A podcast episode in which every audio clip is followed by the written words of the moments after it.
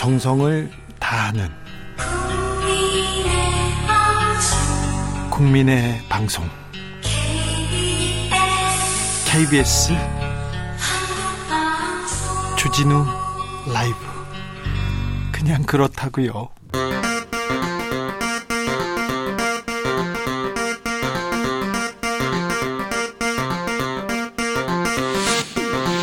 주진우 라이브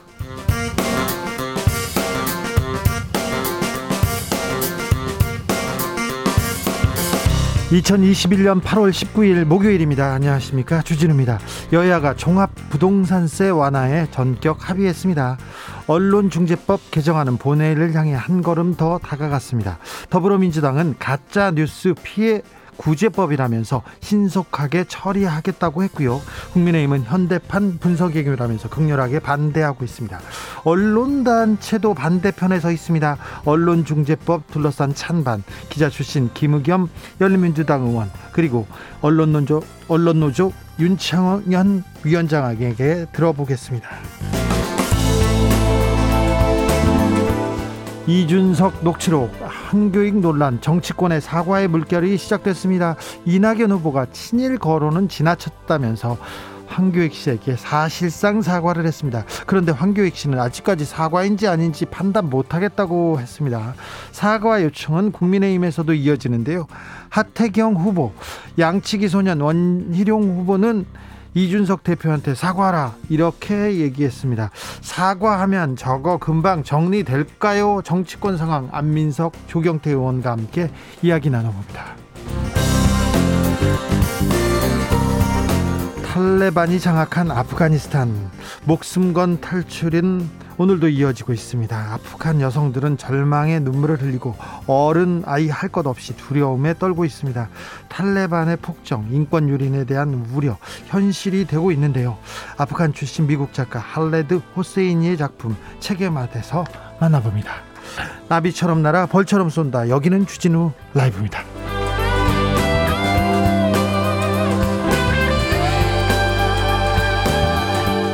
오늘도 자중자애 겸손하고 진정성 있게 여러분과 함께 하겠습니다. 전 세계 코로나19 발생 8주 연속 증가하고 있습니다. 델타 변이의 높은 전파력 때문인데요. 알파 변이는 사라지고 델파, 델타 변이가 계속 나오고 있다는 그런 뉴스도 나옵니다. 접 접종 백신 접종률이 높은 미국, 이스라엘, 일본에서도 확진자 크게 증가하고 있습니다. 미국은 10만 명대고요. 일본 2만 4천 명대, 이스라엘 8천 명대 계속 증가하고 있습니다. 미국에서는 코로나 하루 사망자가 다시 1000명을 넘어서기도 했는데요. 국내 코로나 확진자도 다시 2000명을 넘어섰습니다. 내일 거리두기 연장 여부가 결정되는데 아무튼 소상공인 서민들한테 피해가 덜 갔으면 하는데 걱정이 큽니다. 백신 신청 다들 하셨죠? 오늘 백신 접종하신 분들 계신가요? 여러분의 이야기 들려주십시오. 듣겠습니다. 샵 9730 짧은 문자 50원 긴 문자는 100원입니다. 콩으로 보내시면 무료입니다. 그럼 주진우 라이브 시작하겠습니다.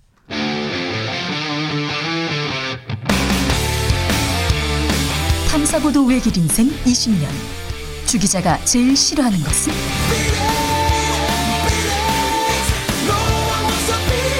이 세상에서 비리와 부리가 사라지는 그날까지. 오늘도 흔들림 없이 주진우 라이브와 함께.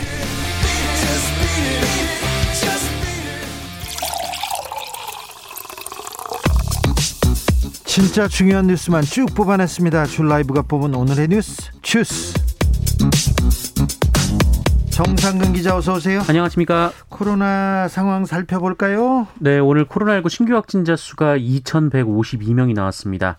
이 8일 만에 다시 2,000명 선을 넘어섰고 또 역대 두 번째로 많은 수의 확진자이기도 합니다. 예. 아, 역시 휴일 검사 건수 감소 영향이 끝나자 이 확진자 수가 수직 상승했습니다. 걱정할 점은 이것뿐만이 아닙니다. 네, 어제 집계된 사망자가 13명이나 됐는데요. 어, 4차 대유행 이후 최다 기록이고요. 어, 지난 1월 이후 가장 많은 수이기도 합니다. 빨리 4차 유행 우리는 아, 잡아야 되는데 오늘을 끝으로 백신 예약 10부제가 끝납니다. 네, 잠시 후인 오후 6시까지 주민등록상 생일이 8일, 18일, 28일인 분들의 백신 접종 예약이 이어집니다. 아, 이를 마지막으로 18세에서 49세 백신 접종자의 10부제 예약이 종료가 됩니다. 어, 그렇다고 백신 예약이 모두 끝나는 건 아니고요. 예. 1972년생부터 1985년생까지 오늘 오후 8시부터 내일 오후 6시까지 예약할 수 있고요. 이 1986년생부터 2003년생까지는 어, 내일 오후 8시부터 모레 오후 6시까지 추가 예약이 가능합니다. 네. 아, 그리고 모레 오후 8시부터는 이 18세에서 49세의 전 연령의 백신 예약이 가능합니다. 그리고 자녀 백신도 계속 뜨고 있다고 합니다. 그러니까 아, 열심히 하면 금방 백신 맞을 수 있습니다. 백신이 백신을 맞아야 됩니다. 코로나19가 장기화되면서 의료진들 건강 걱정됩니다. 지친 의료진들을 어떻게 좀 잘 케어를 해야 될 텐데요. 그런데 파업 이야기가 나오고 있습니다. 네, 코로나 사태가 1년 반 넘게 이어지는 동안 의료진들이 일손 부족을 여러 차례 호소해왔습니다만 어, 정부가 또 인력을 충원하겠다고 답했습니다만 이 문제가 좀처럼 해결되지 않고 있습니다. 그때 파업하고 그래서 충원 못하고 그랬잖아요. 네, 결국 보건의료 노조는 한계에 다다랐다면서 다음 달 총파업에 돌입하겠다라고 밝혔습니다. 어, 실제로 이 방호복을 입은 의료진들의 근무 시간은 규정상 2시간을 넘기지 말아야 하는데 이 4시간 넘게 일할 때도 다반사라고 합니다. 아, 이 더운 여름에 4시간 넘게요. 네, 아무래도 방호복을 입다 보니까 온몸이 땀에 절고 또 짧은 샤워 시간 외에는 휴식 시간이 없다라고 합니다. 어, 이에 보건의료노조는 노동위원회에 쟁의 조정 신청서를 제출했습니다. 어, 이 노동위원회에서 정부와 대화를 할 텐데요. 어, 뿐만 아니라 이 천막 농성도 돌입할 예정이라고 밝혔습니다. 정부에서 빨리 대책 마련을 해야 될 것 같은데요. 네, 정부는 코로나19 진료 인력 기준을 마련 중이며 이 다양한 경로를 통해 인력 수급을 하고 있지만 어려움이 조금 있다는 것을 양해해 달라라고 요청하고 있습니다.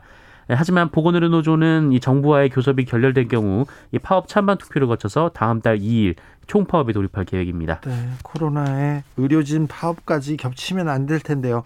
의료진들의 처우 건강을 챙기는 대책 바로 나와야 합니다. 문재인 대통령이 자궁경부암 무료 예방접종 대상을 확대하겠다고 밝혔습니다. 네, 현재 자궁경부암 무료 예방접종 대상은 만 12세 이하 여성 청소년입니다. 어, 이것을 문재인 대통령이 만 17세 이하로 지원 대상을 넓히겠다고 밝혔습니다. 어, 오늘이 청와대 국민청원 도입 4주년인데요. 이 문재인 대통령이 자궁경부암 백신 접종 지원 확대를 요구하는 국민청원에 직접 답변을 했습니다. 어, 문재인 대통령은 여성 청소년 모두 무료 예방 접종을 혜택을 받을 수 있도록 하겠다라면서 18세에서 어, 26세 여성에 대해서도 저소득층은 무료로 예방 접종을 받을 수 있도록 하고 어, 점차 무료 접종 대상을 넓혀가겠다라고 밝혔습니다.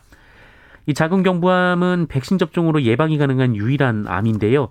예, 하지만 최대 60만 원에 달하는 비용 때문에 예방 접종을 하지 못하는 경우가 많아서 백신 접종 대상 확대 필요성이 꾸준히 제기된 바 있습니다. 다른 문제에 대해서도 답했어요? 네, 난임 치료에 대해서도 입장을 밝혔는데요. 예, 난임 치료를 위한 비용 부담이 너무 크다라는 청원이 있었는데 여기에 문재인 대통령은 공감한다며 이 난임 치료비 지원을 보다 확대할 계획이라고 밝혔습니다.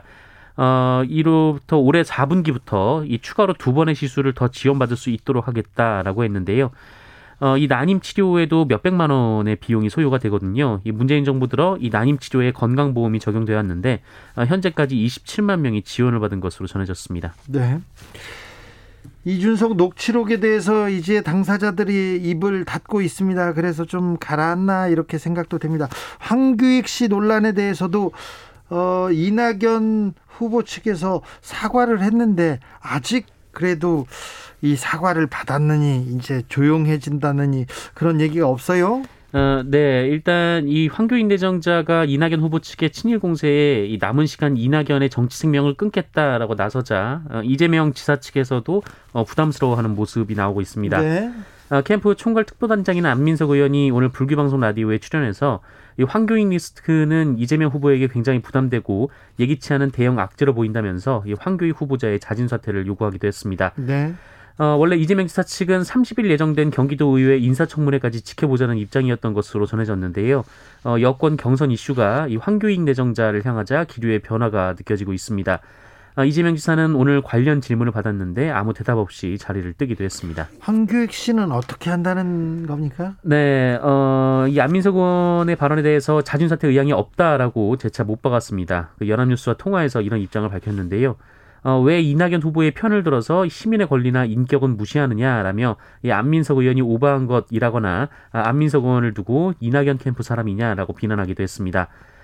어, 또 이 자신의 임명을 비, 어, 비판한 이 정세균 후보를 향해서도 이 정세균 캠프, 캠프 측의 인사가 이 본인에게 홍보 영상물 출연을 제안한 적이 있다라면서 어, 그렇다면 본인이 이 정세균 측근이냐라고 비판했고요. 알겠습니다. 안민석 의원은 지금 특보단장인데 이재명 후보 측에 아무튼 이 문제에 대해서는 잠시 후에 안민석 후보와 함께 정비록에서 자세히 나눠보겠습니다. 어, 언론중재법 개정안이 문체위를 통과했습니다. 네, 언론사의 징벌적 손해배상을 적용하는 언론중재법 개정안이 오늘 국회 문화체육관광위원회 전체회의를 통과했습니다. 어, 국민의힘은 반대했지만 이 더불어민주당과 열린민주당이 찬성하면서 이 총원 16명 중 9명의 찬성으로 해당 법안은 처리됐습니다. 주요 주요 수정안 그러니까 주요 뼈대는 뭡니까? 네, 어, 몇 가지 바뀐 게 있습니다. 일단 고위공직자, 선출직 공무원, 대기업 및 그 주요 주주, 그 임원 등도 이 원래는 징벌적 손해배상을 그 요건을 좀 강화하되 신청할 수 있겠는데 어, 청구할 수 있겠는데요. 어, 이번에 바뀐 것은 어, 이들은 언론사의 징벌적 손해배상을 청구할 수가 없게 됐습니다. 어, 그리고 공공의 이익을 위한 언론 보도의 경우 역시 대상이 될 수 없고요. 어, 그리고 손해액의 구체적인 금액을 산정하기 어려울 경우 어, 언론사의 전년도 매출액의 만 분의 일에서 천분의 일을 어, 뭐 곱한 금액 등을 고려한다는 원항의 조항이 있었는데 어, 이를 그 언론사 등의 사회적 영향력과 전년도 매출액을 적극 고려하여라고 수정이 됐습니다. 너무 모호해지는데요. 네, 하지만 언론계에서는 아예 이 법을 폐기할 것을 주장하고 있는 상황이고요. 이 국민의힘은 법안 심사 전반의 절차적 정당성도 문제가 있었고 또 법안 자체도 현대판 분석 행위라고 주장하고 있습니다. 미디어 담당 기자를 오래 하신 정상근 기자, 네. 어, 언론중재법에 대해서 어떻게 생각하십니까? 어, 그동안 언론으로 인해서 명예훼손 등 이 피해를 입었다고 주장한 분들이 많았는데 이분들이 소송을 걸었을 때 어, 대체로 승소율이 낮았습니다. 그 네. 언론의 좀 자유를 폭넓게 인정을 하기 때문인데요. 네. 어, 지금 있는 법안은 뭐 언론이 뭐 악의적인 감정이나 뭐 혹은 뭐 어떤 뭐 고의성이 없더라도 이렇게 좀 승소율이 낮았는데 어, 그런데 이 법이 적용이 되려면 그 고의성이 인정을 받아야 되거든요. 네. 그리고 또 악의성도 인정을 받아야 되고요. 이 부분이 굉장히 좀 모호해서 어, 실제로 오히려 이 법이 적용될 수 있을까라는 게 저는 좀 더 의아합니다. 그렇죠. 그리고 이 언론 중재법이 통과한다고 하더라도 언론 지형이 바뀌거나 그리고 언론 개혁이 박차를 가한다 거기까지는 잘 모르겠어요. 네, 이 법이 통과되면은 언론 자유가 위축된다라고 하는데 좀 오히려 이 법이 사용될 일이 많지 않을 것 같습니다. 네, 뭐 너무 모호해서요. 네. 언론 개혁으로는 가야 되는데 지금 좀 애매하다, 모호하다 이런 지적이 계속되고 있습니다. 이 문제에 대해서 잠시 후 2부에서 자세하게 찬반 논란에 대해서 들어보겠습니다. 아타락시아님께서 항상 느끼지만 흔들림 없는 정상근 기자의 매끄러운 진행. 불안한 주진우 라이브를 주스를 살리고 있어요. 얘기하는데 그렇죠. 네. 불안한 주진우를 정상근이 잘 살리고 있습니다. 자, 이재용 부회장이 오늘 재판에 출석했어요? 네, 이 가석방 이후 처음으로 법정에 출석을 했습니다. 어, 오늘 서울중앙지법에서 자본시장법과 부당거래, 이 시세조정 등의 혐의로 기소된 이재용 부회장에 대한 공판이 진행됐는데요. 이 공판 기일은 피고인이 출석해야 되기 때문에 이재용 부회장이 그동안 옥중에서도 출석을 해왔습니다. 네, 형사 재판에는 피고인이 나와야 됩니다. 네, 오늘 뭐 관련돼서 이재용 부회장에게 질문이 이어졌는데 뭐 답변은 하지 않았고요. 이 검찰은 지난 2015년 이 삼성물산과 제일모직의 합병이 이재용 부회장의 삼성그룹 경영권 승계를 위해 이뤄졌다면서 어, 이재용 부회장 역시 이를 인지하고 해당 사안에 지시하거나 관여했다고 보고 있습니다. 네. 아, 반면 이재용 부회장 측은 검찰이 제기하는 의혹은 모두 사실이 아니며 이 삼성물산과 제일모직의 합병은 어, 경영상 판단으로 이루어졌다라고 맞서고 있습니다. 네. 재판이 계속될 겁니다. 계- 계속되는데 진행상 저희가 자세히 알려드리겠습니다. 검찰 수사 심의위원회가 또 열렸습니다. 백운규 전 산업정부 장관 수사 중단을 권고했습니다. 네, 대전지검은 지난 6월 그 월성원전 1호기 경제성 평가 의혹과 관련해서 이 백운규 전 산업부 장관을 재판에 넘겼습니다. 아, 한국 수력원자력 월성 1호, 월성 1호기에 이 조기 폐쇄 의향을 제출하게 하고 또 이사회가 가동 중단을 결정하도록 했다라는 이 직권남용 그리고 업무방해 혐의입니다. 어, 그리고 이와 함께 수사팀은 이 한수원이 월성원전 가동 중단으로 1,400억 원 넘는 손해를 봤는데 어, 이 과정도 백운규 전 장관 지시에서 비롯됐다고 보고 어, 배임 교사, 업무방해 교사 혐의도 적용하려 했습니다. 어, 그러나 이 대검찰청 지휘부가 이에 반대를 했고 이 김호수 검찰총장이 수사심의위원회를 소집해서 판단을 구했는데요. 이 어제 열린 수사심의위원회 결과 어, 백운규 장관을 추가로 기소하지 말 것 그리고 수사를 중단할 것을 권고했습니다. 네. 어, 백운규 전 장관 측은 원전 조기 폐쇄는 정책적인 판단이고 또 이걸로 이익을 본 주체가 불명확해서 배임 혐의가 성립할 수 없다라는 입장을 강조했는데 네. 어, 이것이 받아들여진 것으로 보입니다. 수사 중단을 권고했습니다. 종부세 납부 기준이 바뀌었네요. 네, 1가구 1주택자의 종합부동산세 과세 기준선이 9억 원에서 11억 원으로 일괄 상향됩니다. 어, 국회 기획재정위원회는 오늘 오전 조세 소위를 열고 이 같은 내용을 담은 종부세 개정안 대안을 합의 처리했습니다. 아, 다만 합산 12억 원을 공제받는 부부 공동 명의를 비롯해서 이 다른 부과 기준을 그대로 유지가 됩니다. 어, 공동 명의의 종부세 혜택이 사실상 사라지게 되는 셈인데요. 예, 원래 민주당은 공시가격 상위 2%의 종부세를 부과하는 방안을 추진했는데 어, 여야는 주택가격 상승으로 그 1주택자 완화 필요성이 제기된 점 그리고 상위 2% 기준을 적용할 때 어, 현재 한 11억 원 정도에 해당하는 점 등을 고려해서 이 11억 원 기준으로 타협안을 도출했습니다. 여야 합의안이기 때문에 이 안은 국회 본회, 본회의를 금방 통과할 것 같습니다. 어, 쿠팡이 납품업체에 갑질을 했다면서요. 갑질을 한게 밝혀져서 과징금까지 받았어요. 네, 쿠팡은 최저가 보장 정책이 있는데요. 어, 가장 나 싸게 팔게 했다라는 의미인 거죠. 네. 어, 그런데 이로 인한 마진 손실을 줄이기 위해서 이 부담을 납품업체에 떠넘기는 등 갑질을 일삼은 사실이 드러나서 공정거래위원회에 제재를 받게 됐습니다. 아, 공정위는 공정거래법 그리고 대규모 유통업법을 위반한 쿠팡의 시정명령과 함께 아, 과징금 32억 9,700만 원을 부과했습니다. 아니 근데 쿠팡의 매출액이 얼만데 32억밖에 부과하지 않았을까요? 네, 어, 공정위 조사 결과 쿠팡은 2017년부터 지난해 9월까지 어, 101개 납품업자에게 할인 판매 등으로 내려간 경쟁 온라인몰의 판매 가격을 올리라라고 요구했습니다.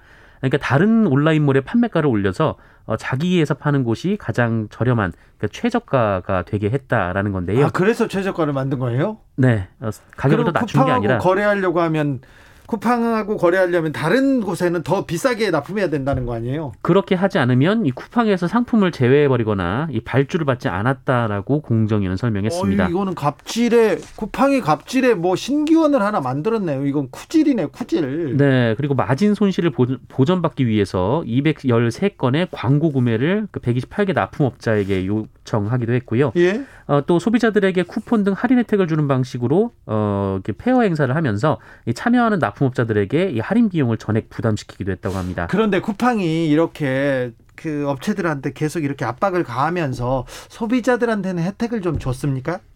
네, 혜택은 줬는데 그 혜택이 쿠팡이 준 게 아니라 알고 보니까 납품업체들에게서 나온 그런 상황이었습니다. 아 그렇군요. 네, 어, 아까 이제 쿠팡 매출액이 얼마인데 이 정도가 너무 낮, 그 과징금이 낮다라고 말씀하셨는데 네. 공정위가 쿠팡의 부담 능력을 고려해서 과징금 액수를 감액했다고 합니다. 부담금이요? 허허 이게 공정한가요? 공정이 자, 부담 능력을 고려했다고요? 어유 뭐 미국에서 증시에 이렇게 올라가서 뭐 몇 조대 뭐 몇천억대 부자가 됐다는 사람도 있고 막 그런데 지금 32억 과징금이 이게 공정한지 모르겠습니다. 공정위한테 묻고 싶습니다. 탈레반을 피해 아프간을 떠난 아프간 대통령이 어, 모습을 드러냈습니다. 네, 이 탈레반이 아프가니스탄의 수도 카불을 채 장악하기도 전에 그 아랍에미리트로 도주한 어, 아슈라프 가니 아프간 대통령이 이 페이스북 라이브를 통해서 대국민 연설을 발표했습니다. 돈 많이 이렇게 챙겨가지고 도망갔다는 그분 아닙니까? 네, 어, 거액의 현금을 챙겨 달아났다는 의혹은 근거 없는 거짓말이라고 했고요. 예. 어, 본인이 떠나지 않았으면 그 아프간에 끔찍한 재앙이 일어났을 것이다라며 자신의 행위를 정당화했습니다. 네. 국민들은 어떻게 생각할까요? 네, 본인이 떠나지 않았으면 더 큰 화가 있었을 거라고 하는데 그렇다고 이게 떠나는 게 맞는 일인지는 뭐 역사가 그리고 아프간 국민들이 판단하겠죠. 탈레반의 포갑 통치가 점점 실체를 드러냅니다. 그래서 더 걱정입니다. 네, 이 탈레반은 기존 정부 관련해서 복수를 하지 않겠다거나 그 여성의 사회 활동을 존중하겠다라고 약속을 했고, 어, 그리고 현지 방송에 탈레반 간부가 여성 앵커와 인터뷰를 하기도 했습니다. 뭐 탈레반이 달라졌나 했는데요. 어, 전혀 다르지 않다라고 합니다. 이 탈레반은 아프간 국영 TV의 앵커 등 이 여직원들을 무기한 정직시켰다고 하고요. 어, 일부 지역에서는 남성이 동행하지 않는 여성의 외출을 금지시켰다고 합니다. 걸리면 뭐 때리고 채찍으로 때리고 뭐 총을 쏘기도 했다면서요. 네, 이 심지어 이 몸을 다 가리는 이 부르카라는 옷이 있는데 아, 이 부르카 대신 원피스를 입고 외출한 여성이 탈레반의 총에 맞아 숨진 사진도 공개가 됐습니다. 아, 그리고 잘랄라바드라는 곳에서는 이 탈레반이 시위대를 향해 총격을 가하는 사건도 있었고 또 아프간 북부 지역에서는 40대 아프간 여성이 이 탈레반의 음식 제공 요구에 거절을 했다가 어, 탈레반의 구타당해 사망하는 일도 있었다라고 외신에서 나왔습니다. 어, 그리고 이 바미안주에서는 과거 탈레반과 맞서 싸웠던 이 지도자의 석상이 탈레반에 의해 부서진 일도 있었습니다. 어, 이 아프간 주민들의 공포가 커지면서 국경을 넘는 행렬이 끝없이 이어지고 있다라는 보도가 나왔는데요. 파키스탄에 300만 명, 이란에 200만 명 정도의 아프간 난민이 있고 어, 하루 3만 명 정도가 아프간에게서 떠나고 있는 것으로 추정되고 있습니다. 아프간의 평화가 와야 될 텐데 아프간의 평화를 빕니다. 주스 정상근 기자와 함께했습니다. 감사합니다. 고맙습니다. 9544님께서 오늘 1차 백신 접종했습니다. 걱정이 많았는데 암시랑도 안 씁니다. 이렇게 얘기하는데 어 다행이네요. 백신 접종하고 나면 또 편안함 그리고 접 백신이 나를 이렇게 건강하게 해줄 거야, 안전하게 해줄 거야 하는 그런 또 안도감이 올 거예요. 4567님께서 며칠 전에 손흥민 선수가 골 넣으면서 환호하던 영국 관중들 대부분 마스크 안 써 놀랐습니다. 방역수칙 잘 지키는 우리나라 화이팅 얘기하는데 영국에서도 지금 확진자가 계속해서 수천 명대, 5천 명 넘어서 계속 나오고 있지요. 네. 교통정보센터 다녀오겠습니다. 이승미 씨.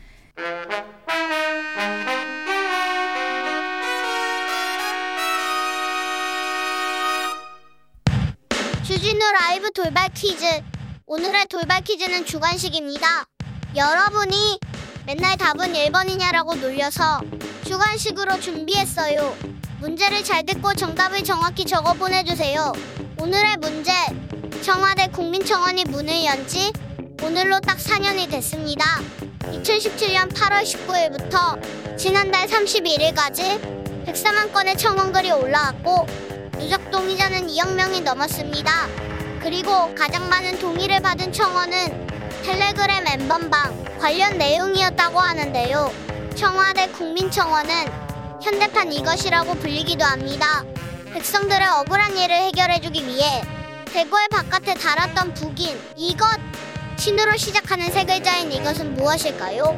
샵 9730 짧은 문자 50원 긴 문자는 100원입니다. 지금부터 정답 보내주시는 분들 중 추첨을 통해 햄버거 쿠폰 드리겠습니다. 주진우 라이브 돌발 퀴즈 내일 또 만나요.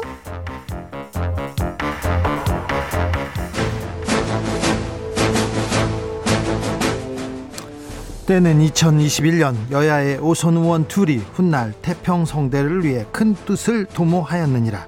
오선의 지혜와 품격으로 21대 국회를 이끈다. 오선의 정치비책 정비록. 소년급제 하지만 줄서기 정치 거부해 왔습니다. 대한민국 국회를 이끄는 쌍두마차 수도권 내리오선 안민석 더불어민주당 의원 네, 안민석입니다. 그리고 영남권 내리오선 조경태 의원 네, 안녕하세요. 저 조경태입니다. 네 안민석 의원님 네. 황교익 씨 관련돼서 이렇게 한마디 하셨어요. 크게 보도가 됐던데요. 네. 어떤 얘기였습니까? 어, 저 황교익 씨가 예, 어제 그 이낙연 대표를 향해서 굉장히 그 험한 말씀을 했잖아요. 네. 어, 그래 그게 예, 선을 아주 심하게 넘은 발언이라고 보는데요. 네. 그 이낙연 대표가 그래도 당의 어른이시고 문재인 정부 초대 국무총리를 하신 분인데 네. 예, 너무 지나친 발언을 한 그 내정자가 하셔서 이게 그 당이나 또 본인이나 그다음에 이재명 지사나 또 친일 프레임으로 먼저 공, 어, 황 내정자를 공격한 이, 예, 또 이낙연 어, 후보 측이나 예. 어, 모두에게 이게 그 손해가 보는 일인데 네. 이것을 멈출 생각을 하지 않고 멈출 기미가 안 보여서 네. 제가 욕을 욕먹을 좀 각오를 하고 예. 뭐 그러기 전에 먼저 제가 그 그 뭐 양측에 대한 잘못을 제가 좀 지적을 했고요. 이낙연 대표 대표도 친일 발언은 좀 심했다고 심했다고 네, 사과. 다행히 예, 다행히 뭐 제가 그런 물꼬를 터서 그런지는 모르겠으나 예. 오늘 이낙연 후보께서 어, 그 정도면 이제 사과 발언이라고 봐야죠. 예, 친일 발언 프레임은 어, 좀 심했다. 그 정도면 사과했다고 보고요. 그 다음에 그에 반응하는 어, 황교익 내정자도 뭐 나도 지나쳤다. 뭐 이것도 황 내정자는 사과했다고 보거든요. 그래서 네. 저는 뭐 상호 상- 상호 사과가 지금 이루어졌다고 보고요. 그래서 이제 예, 빠른 시간 내에 이 이게 지금 뭐 폭탄이 터져 있어가지고 지금 그 국힘이 아수라판이 됐는데 이때 우리 민주당이 잘 해야 되지 않겠습니까? 그래서 빠른 시간 내에 이 폭탄을 수습하는 국면으로 진정되길 바라고요. 제가 한 가지 좀꼭좀 말씀드리고 싶은 게 이번 일을 통해서 각 캠프의 중진들께서 원팀을 위해서 앞으로 좀 은행에 신중을 기해야 된다는 그런 교훈이 교훈을 얻었다고 말씀을 드리고 싶고요. 네. 이후에 다시 이제 정책 토론 논쟁으로 어, 나가는 음, 그러한 중요한 또 계기가 되고 어, 비온 뒤 비온 뒤에 땅이 굳어진다는 말이 있듯이 우리가 다시 국민들에게 좋은 모습을 보이길 바라겠습니다. 황교익 논란에서도 안민석은 잘했다 이렇게 이게 결론인가요? 아무튼 아닙니다. 그거는 국민들의 몫인데요. 네. 어, 뭐 욕하는 분들도 많고 잘했다고 하는 분들도 많은데요. 그러나 뭐 제가 이렇게 살신성은 살신성인 해으로써 어쨌거나 오늘 이제 그 두 양측 간에 네. 좀 화해 국면으로 접어들었다는 것에 네네. 대해서 뭐 나름대로 좀 뭐잘 봐주시기를 바라겠습니다. 조경태 의원님 네, 어, 황교익 씨 사태 어떻게 보시는지요? 글쎄요, 그, 뭐, 납, 그, 칼럼리스트 하시는 분인데, 이분이 최근에 떡볶이를 불량식품으로 해가지고 학교 앞에서 금지식품으로 해야 된다고 주장하는 분 아닙니까? 그, 이런 분이 그 경기 그 관광공사 사장으로 내정됐다는 게 보면은, 그 참으로 좀 한심스럽다는 생각이 들고요. 어, 저는 그, 좀 제대로 된 인사를 좀 어, 제발 좀 했으면 좋겠습니다. 그리고 이 공사 사장이란 그 자리가 어떤 개인의 어떤 뭐 친소 관계에 의해서 이게 임명되는 그런 자리가 아니지 않습니까? 그러면은 조금 더 그, 그 전문성, 전문성을 갖춘 분들 중에서 공개 채용을 했으면 훨씬 더 이런 논란을 피할 수 있었다라고 보고 있고요. 공개 채용한 거예요. 아니 그 근데 그 어디 어디 하필이면 한교육 한교육 그 씨가 그 됩니까? 그 경기도에도 훌륭한 인재들이 참 많은 걸로 알고 있는데 네, 네. 이런 논란이 있는 사람이 또 이분은 본인 스스로가 친문 인사라고 하지 않습니까? 그 어떤 특정한 그 개파의 그 쏠림 현상이 있는 이런 분을 저는 그 공기업 사장으로 앉히는 것 자체가 네. 저는 상당히 좀 잘못됐다 보고 있고요. 박근혜 정부 또 뭐라고 때 표현했는가 하면은 네. 한국은 정치 의사를 표현하면 죽이려는 사회다 하면서 미개한 사회라는 표현을 했거든요. 예. 그래서 이그 이 원래 친문 세력들이 보면은 이 정치 의사를 표현하게 되면은 막그 이 그 문자 폭탄도 날리고 하지 않습니까? 그럼 이게 좀 자가당착에 빠져 있는 분이지요. 그 이런 그 한쪽에 정치적으로 편향된 분이 저는 어떤 공기업 사장으로 내정됐다는 것 자체가 어, 상당히 그 좀 유감스러운 부분이 많이 있죠. 저 박근혜 정부 때 한국관광공사 사장으로 이참 씨가 이렇게 내정됐었지 않습니까? 그분은 그 외국에서 오신 분 아닙니까? 그렇죠. 그 그런 거는 상당히 좀 상징성이 있죠. 왜냐하면 한국 관광공사라는 것은 말 그대로 외국인 관광객들을 많이 수용하는 그런 어, 어떤 그 공기업이고요. 그래서 외국인들의 어떤 그 친숙함을 줄 수 있다는 거는 그건 상당히 좀 의미 있는 거고 이건 경기 관광공사 의 사장의 이런 어떤 뭐 특정한 그 정치적인 그런 그 뭐 편향돼 있는 분또 이분이 보면은 그 우리나라 음식들을 갖다가 일본 영향을 받은 음식이고 뭐 여러 가지 그, 그 우리나라 음식을 좀 폄하 폄훼하고 폄하하는 그런 발언들도 많이 쏟아냈거든요. 그래서 급기야 그 일부 캠프에서는 너무 그 친일적 발언이 아니냐 이런 논란도 많이 있었는데요. 어쨌든 우리나라 전통 음식에 대해서 좀 더 관심을 가지고 어, 좀 애정을 가지는 그런 모습이 필요하다라는 생각을 하고 어쨌든 이분은 어 사실 어 경기 관광공사 사장으로서는 어, 맞지 않다 이래 보고 있습니다. 네. 사이삼 님 말씀 사 잘 들었는데요. 그 제가 그 우리 안, 한- 의원님 제가 이야기하는 것에 대해서 너무 토달려 하지 마시고요. 제가 안 의원님 말씀하신 거 제가 토를 안 달잖아요. 이것은 저는 그래도 토론이니까. 네. 말씀에 대해서 네. 제가 답변한다는 그 우리가 논란을 논쟁을 할 필요가 없어요. 제 의견을 이야기한 겁니다. 자, 아, 네, 안민석 의원님의 의거, 의견도 좀 듣겠습니다. 네 네 말씀 잘 들었고요. 근데 네. 뭐이 프로가 상호 토론하는 프로니까 생각을 달리하거나 또 정확하지 않은 말씀에 대해 가지고는 지적을 하자는 그런 취지의 프로그램을 알고 있기 때문에요. 지금 말씀하신 그 중에서 그 어, 황내정자의 그 전문성에 관련된 부분은 저는 동의하지 않는 게요. 제가 전, 전 직전에 문화체육관광위원장이었습니다. 그래서 관광에 대해서 비교적 많은 전문가들 쭉 만나왔고요. 관광이라는 것이 볼거리와 먹거리지 않습니까? 그래서 이 먹거리 관련된 뭐 전문가로서 어, 황내정자에 대한 전문성을 운운하는 것은 저는 동의하지 않는데요. 과거에 김문수나 남경필 지사 시절에 경기관광공사 사장들은 정치인이나 언론인 또 심지어 공무원들도 몇 분 했었어요. 거기에 비하면 상대적으로 황내정자의 전문성은 훨씬 낫다고 보고요. 단지 저는 전문성을 지적한 것이 아니라 황내정자가 좀 절제되지 못한 그래서 아주 그 폭발력이 강한 그런 거친 발언을 쏟아내므로써 이게 당의 경선판에 아주 그 악재로 작용 하는 이런 국면이 만들어져서 그래서 제가 황 그 내정자에게 뭐 스스로 그 용단을 어, 촉구하는 그런 제가 말씀을 감히 제가 드린 겁니다. 알겠습니다. 4231님께서는 서병수 전 부산시장도 인정한 인물입니다. 이렇게 얘기했고요. 4399님께서는 이낙연 후보가 사과야 했다지만 도지사의 인사권 행사를 네거티브로 몰고 간 것은 대권 후보답지 못한 처사입니다. 이렇게 지적했습니다.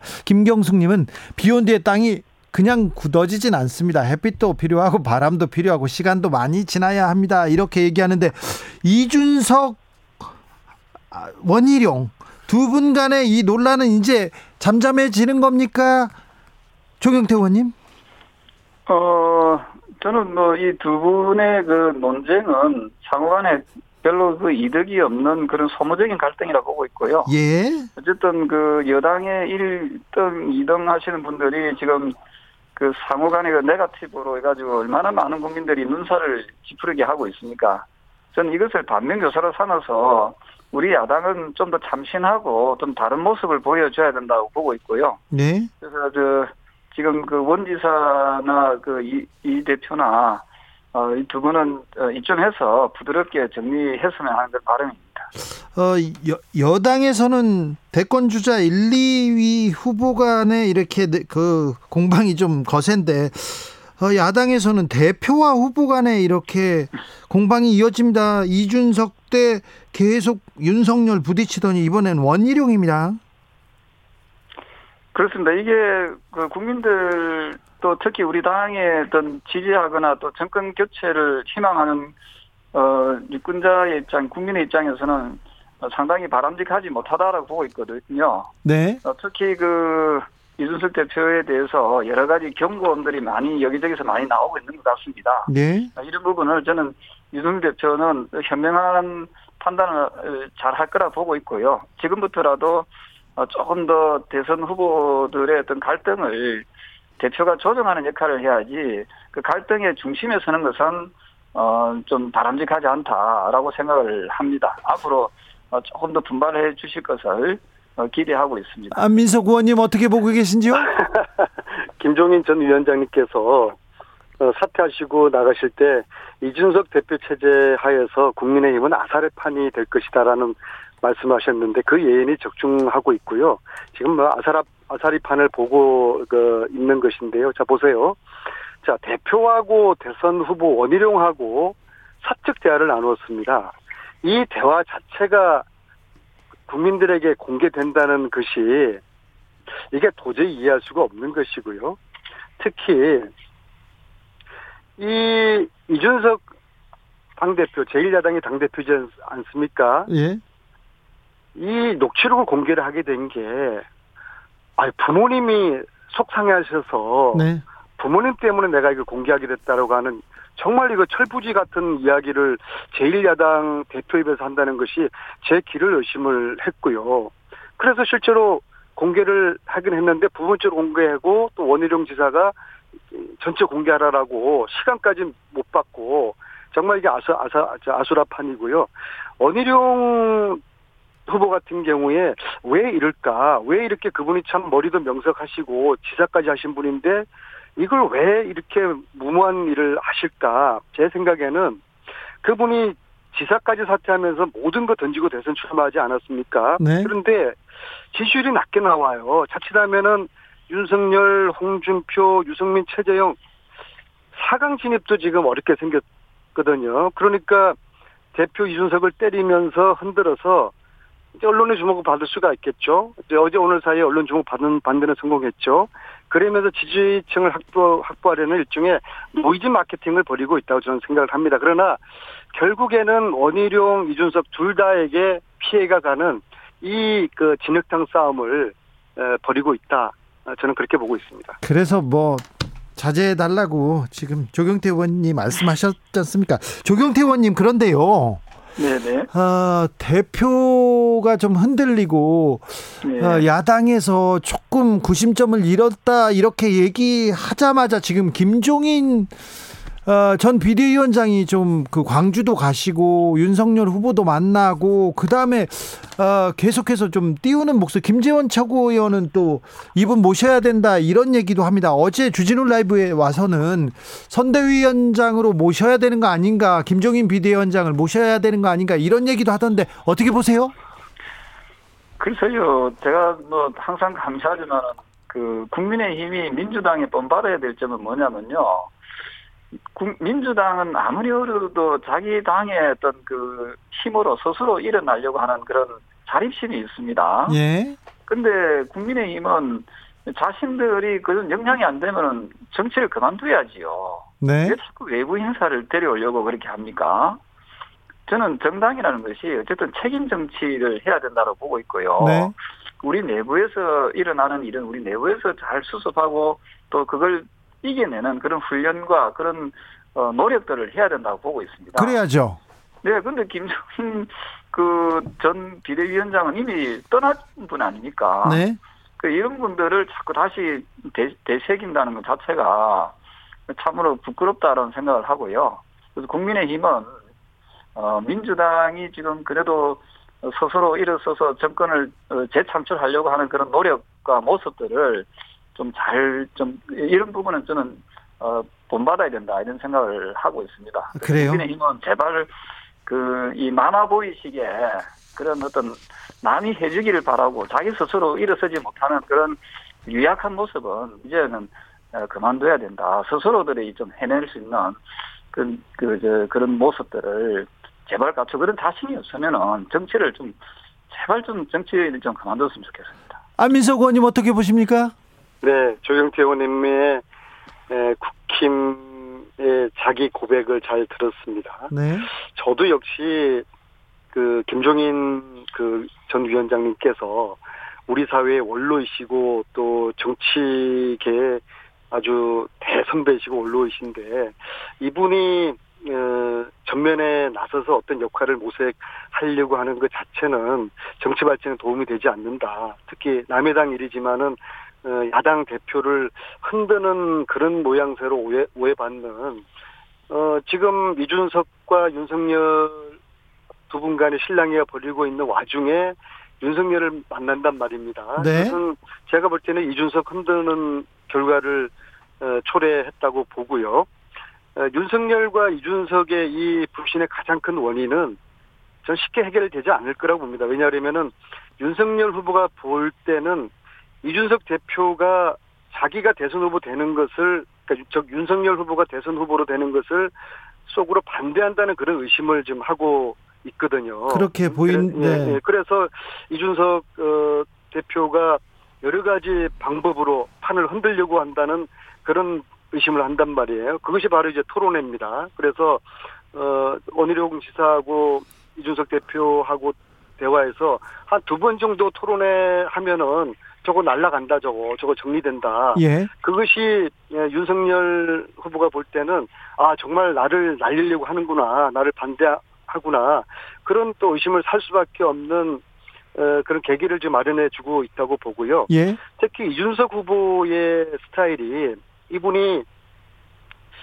팀워크보다는 개인기에 의존하는 그러한 어, 정치를 지금 하고 있거든요. 예. 그래서 어, 주의가 어떻게 되는 걸 떠나서 본인이 주도권을 가져야만이 직승, 직승이 풀리는 그러한 저 본성을 가지고 있다고 봐요. 음, 그래서 어, 이것을 윤석열 후보 그래도 이제 야권 일인데 또 때로는 전체 여야 후보 중에서 1위 할 때도 있고요.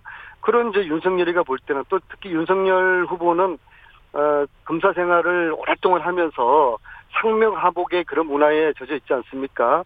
근데 이제 젊은 이준석 대표가 대표라고 해서 자기를 이렇게 비토하고 또 유승민이나 다른 후보를 대선 후보로 만든다는 그런 의심을 하니까 윤석열 후보가 도저히 어, 이 꼴을 두고 볼 수가 없는 것이죠. 그러나 이준석 어, 당 대표의 얼굴마담으로서 역할은 지속적으로 어, 국민의힘 후보들이나 국민의힘에서 필요하기 때문에 이 불안한 동거는 저는 지속될 수밖에 없, 없을 거라고 보고요.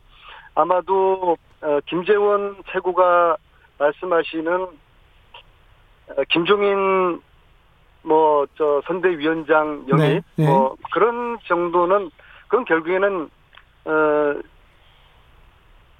이준석 대표를 거의 뭐 식물 대표로 만드는 거거든요.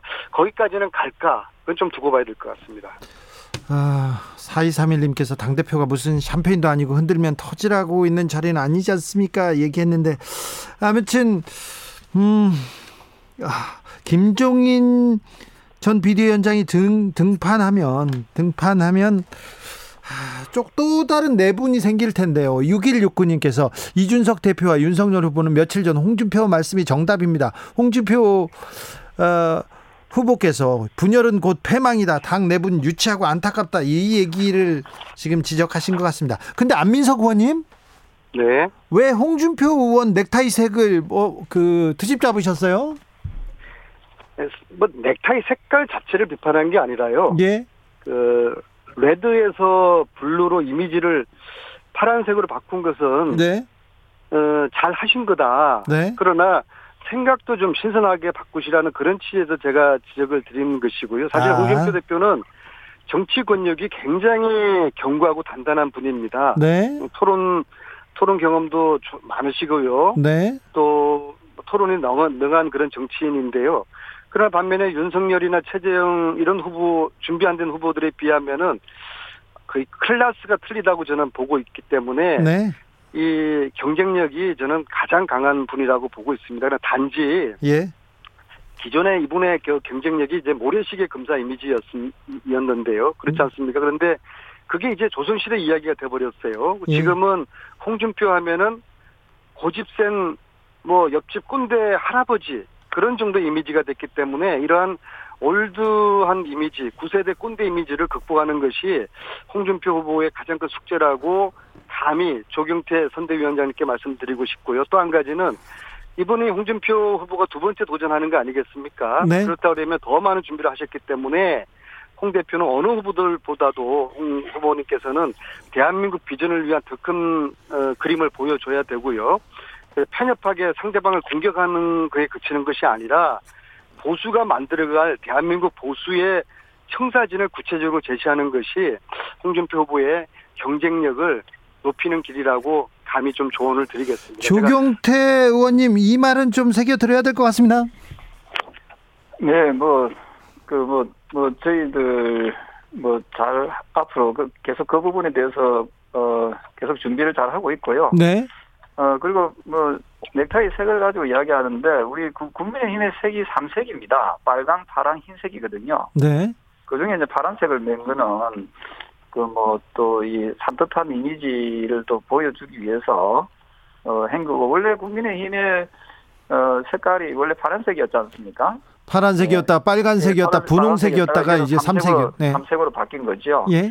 그래서 그 넥타이 색을 가지고 이게 비판 뭐 하지 않았을 거라고 보고 있고요. 예. 방금 말씀 주신 여러 가지 사항을 어, 저희들이 잘그 어, 변화시켜서 꼭 정권 교체를 할 수 있도록 어, 그래서 우리 대한민국을 정상 국가로 만들 수 있도록 이 홍준표 후보가 어, 그 제일선에 설 수 있도록 그렇게 하겠습니다. 그리고 최근에 그 출마 선언하면서 네. 어, 정치, 행정, 경제, 사회 제도 어, 이 분야에 대해서 어, 7대 공약을 어, 내걸었습니다. 예. 어, 그 공약에 보면은 어, 대한민국을 비정상 국가에서 정상 국가로 만들겠다는 그 비전이 잘 담겨져 있고요. 앞으로 어, 국민들께 어, 그 구체적인 그 비전들을 한 가지 한 가지씩 그 좀 제시하는 그런 어, 기회들이 주어질 것이다 이렇게 보고 있습니다. 많은 성원 어, 먼저 부탁드리겠습니다. 비정상 국가, 정상 국가에 대해서는 안민석 의원 할 말 많습니다. 아, 그 전에 지금은 국민의힘 색깔이 무슨 색깔이죠? 삼색이라고 했지 않습니까? 삼색입니다. 삼색 빨강, 파랑, 흰색. 아, 뭐, 좀 뭐, 아마 국민들이 좀뭐 혼란스러우실 것 같은데요. 좀 한 가지 색으로 쭉좀 어, 가셨으면 좋겠어요. 글쎄 그거는 이제 우리 당에서 그렇게 그 고심해서 만든 색깔이니까요. 네, 안민석 의원님. 그색 중에 어떤 색을 세- 선택을 하든지 전 어, 그 후보의 그저 자유의 사다 이렇게 보고 있습니다. 남의 당 색깔에 대해서 너무 뭐라고 하지 마십시오. 안민석 의원님. 네, 알겠습니다. 네. 정상국가, 비정상국가 논란 이전에요. 네. 에, 지금 에, 제가 좀 말씀드리고 싶은 것은 에, 여야를 떠나서 지금 국민들이 듣고 싶어하는 이야기들을 여야 후보들이 좀 대안과 정책과 비전을 내주셨으면 좋겠습니다. 아, 특히 네. 이 포스트 코로나 시대에 어떠한 후보들이 앞으로 대한민국의 정책과 비전을 잘 제시하고 계신지 또 특히 부동산 네. 문제는 뭐 여야 어떤 지지자들을 초월해가지고 국민들이 지금 힘들어하고 고통받는 부분이지 않습니까? 이 예. 부분에 대한 대안과 비전 그리고 특히 청년들의 삶이 너무 팍팍해져 있지 않습니까? 네. 어, 희망이 끊기고 어, 좌절된 우리 청년들의 삶에 희망을 줄 수 있는 정책과 대안 이런 것들을 진보 보수 초월해가지고 여야 후보님들이 정책과 비전 그리고 희망을 제시를 하고 그것으로 선택받고 국민들이 판단할 수 있도록 정책 위주의 음, 그러한 경선판 대선판이 되기를 바라겠습니다. 아, 그렇죠. 경제 예, 사... 제가 거기에 대해 답을 좀 해드려도 되겠습니까? 예. 네. 예, 방금 그 좋은 지적을 하시는데요. 그래서 우리 홍준표 후보는 과도한 그 지금 그 과세로 인해서 고통받고 있는 어, 여러 가지 부분을 좀 해소시키기 위해서 그 종부세를 그, 그, 일가구에 대해서 그 한 집만 가지고 있는 경우에 대해서는 종부세를 가감하게 그, 그, 그 폐지할, 폐지하겠다는 그런 정책을 내놓았고요.